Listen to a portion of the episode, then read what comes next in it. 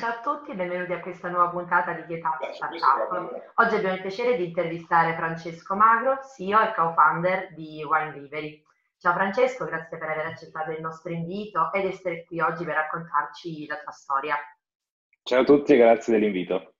Allora, iniziamo col parlare della, della tua realtà, cos'è Wine Livery, di cosa si occupa e come è nata questa, questa vostra iniziativa. Beh, Gualieri fa una cosa facilissima, consegna vino e alcolici in 30 minuti alla giusta temperatura. È un'idea, tra l'altro, non particolarmente innovativa. Eh, noi nasciamo nel 2015 eh, come concept, come idea, proprio perché ci eravamo resi conto che in quel periodo c'erano aziende molto simili a Wine Livery che stavano partendo e stanno ricevendo tantissimi investimenti negli Stati Uniti. Quindi una volta identificato il trend, abbiamo deciso di provare ad essere noi coloro che avrebbero importato eh, nel nostro paese, in particolare poi con l'ambizione di trasformarlo in una startup capace di crescere in tutta Europa.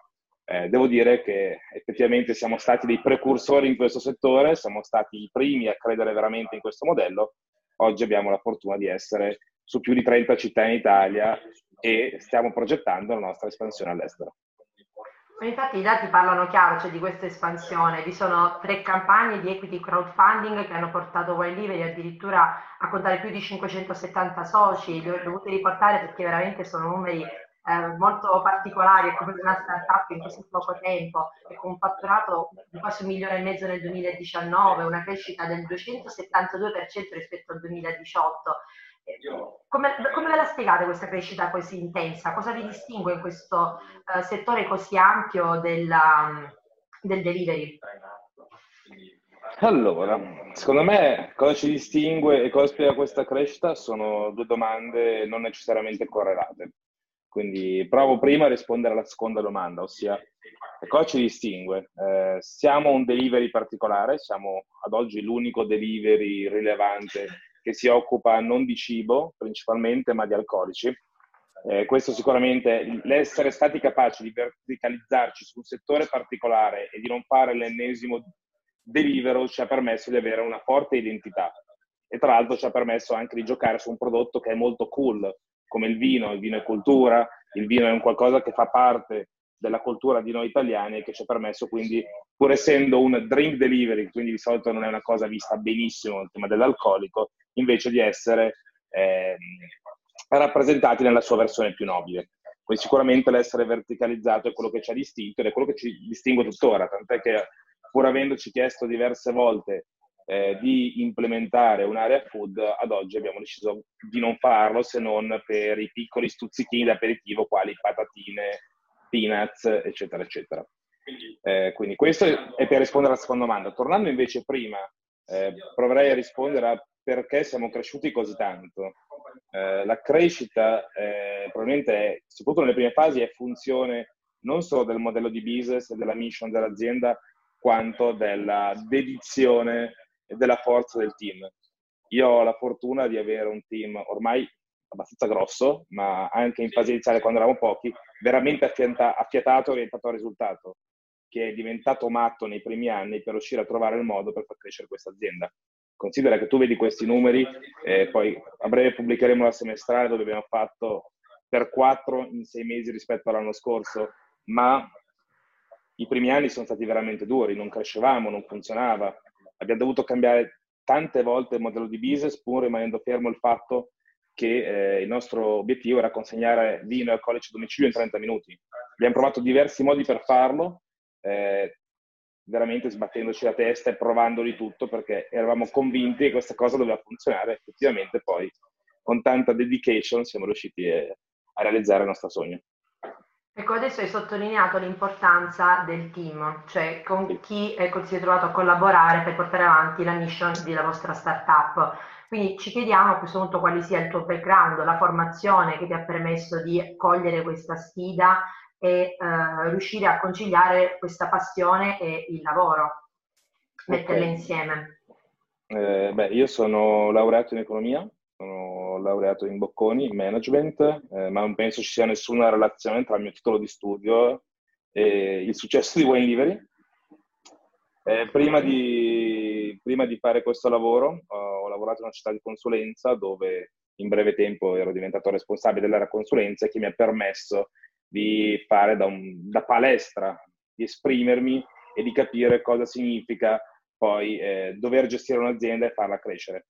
Eh, devo dire che uno dei principali ehm, fattori per cui poi una, una startup fallisce è sicuramente identificabile nel fatto che il team non abbia il giusto background, non abbia fatto le giuste esperienze.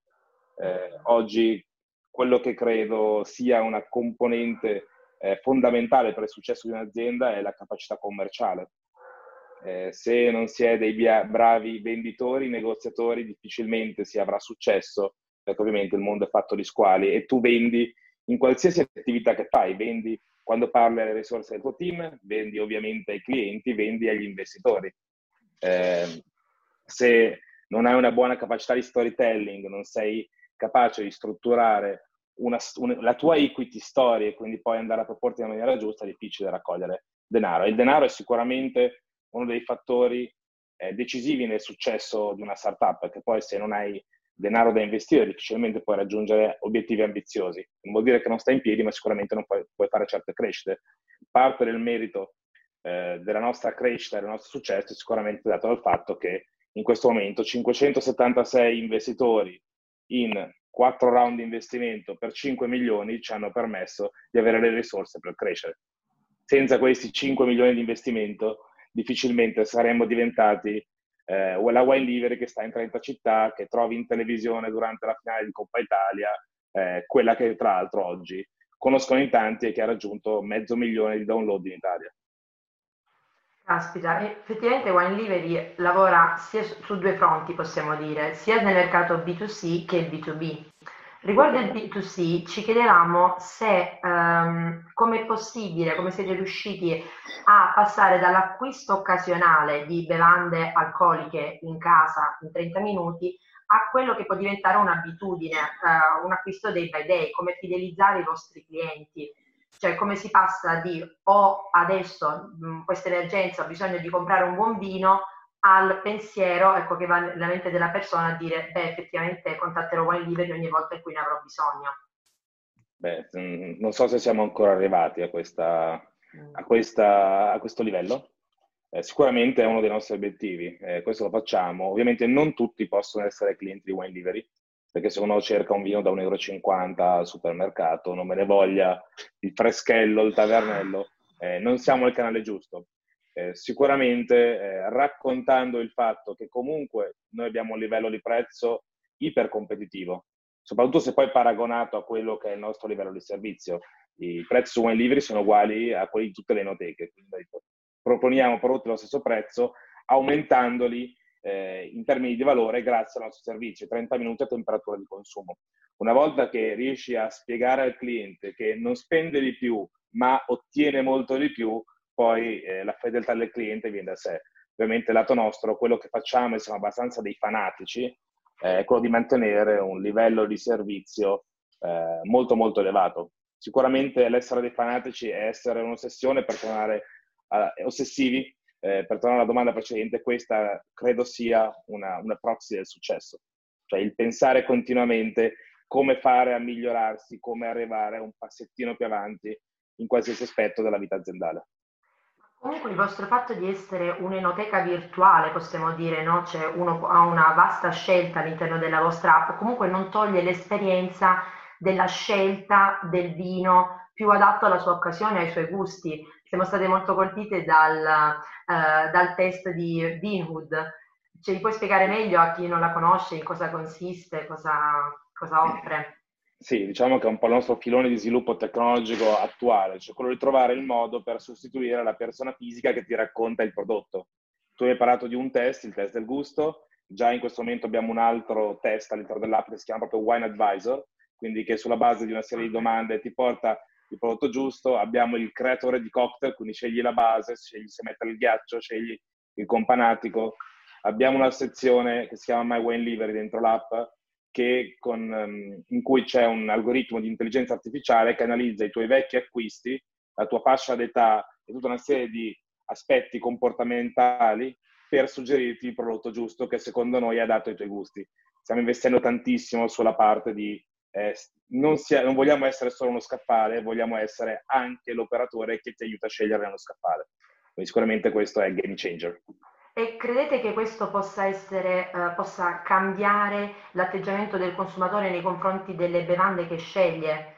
Ad esempio, io quando vado a delle serate, eh, sì. sono quella che deve portare da bere, quelle due o sì. tre bottiglie di vino, ogni volta o dimentica quale ha preso l'altra volta, quella che ha preso, allora va un po' alla, alla scoperta del vino, insomma, che può piacere di più, ma ehm, c'è questo fatto di avere un consulente sull'app che ti dice quale può essere il vino più adatto ai tuoi gusti e quello più adatto per la giusta occasione, indirizza il consumatore ad avere una scelta più consapevole e più vicina ai propri gusti?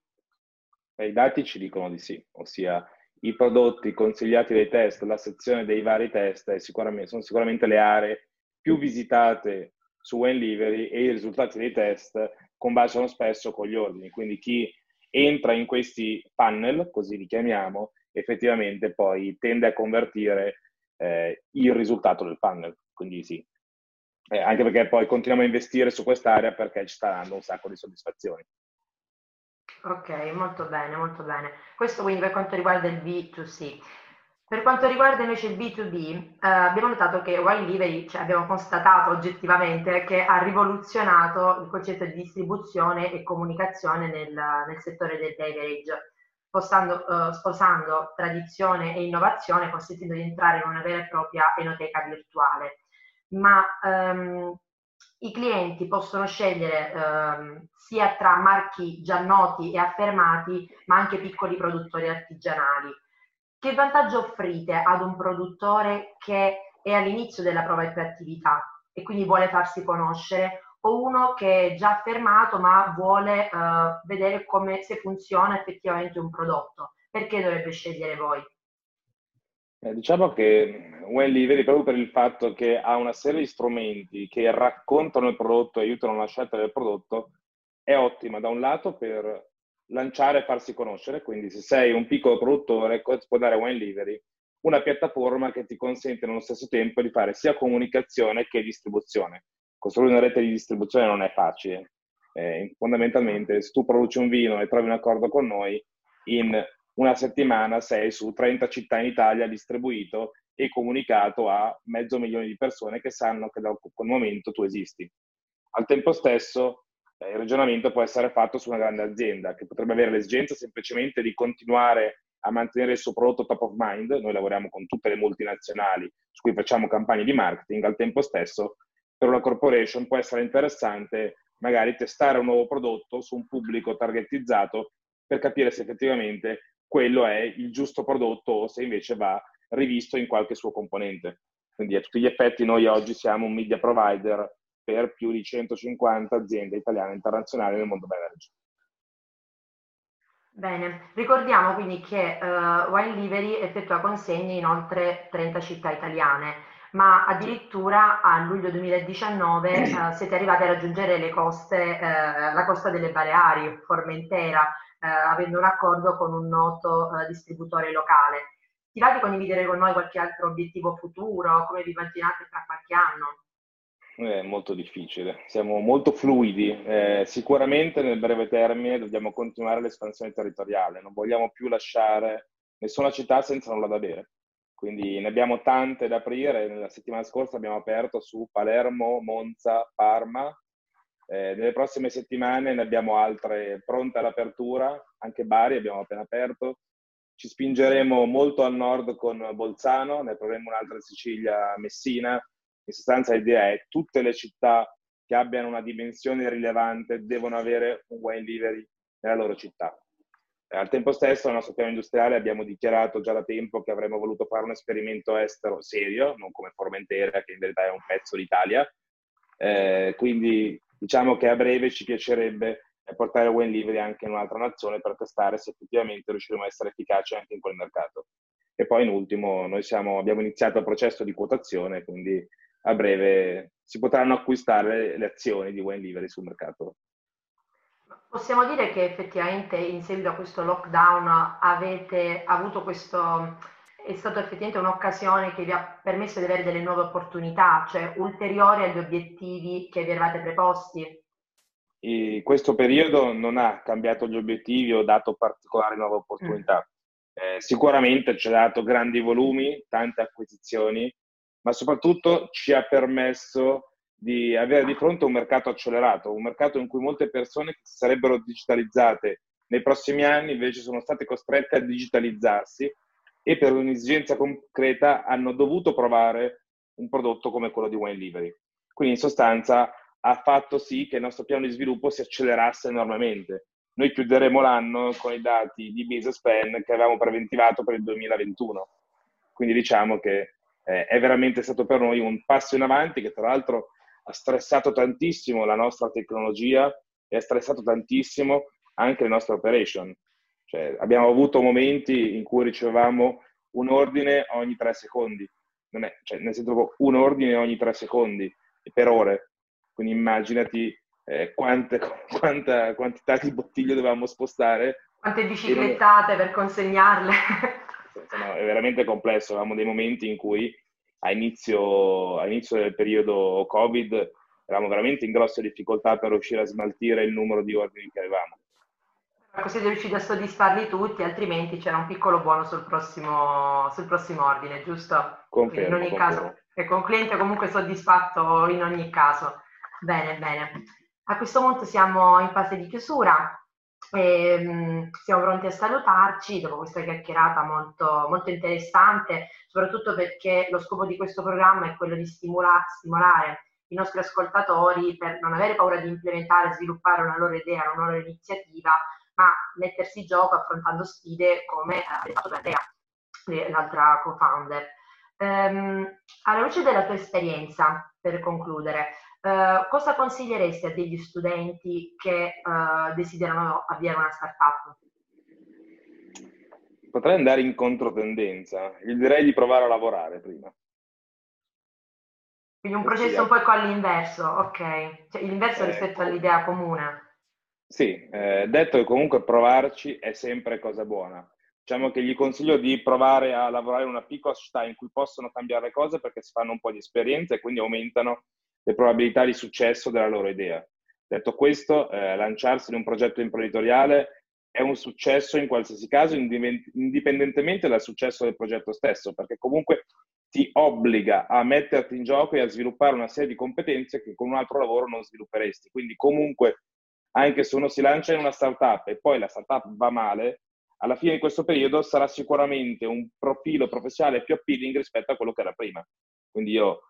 Invito tutti a lanciarsi eh, nel mondo dell'imprenditoria, poi a me non piace molto la parola startup, quindi nel diventare imprenditori, al tempo stesso eh, sicuramente eh, farsi le ossa in un'altra azienda magari testarsi con una società di consulenza per uno o due anni è sicuramente un qualcosa di utile.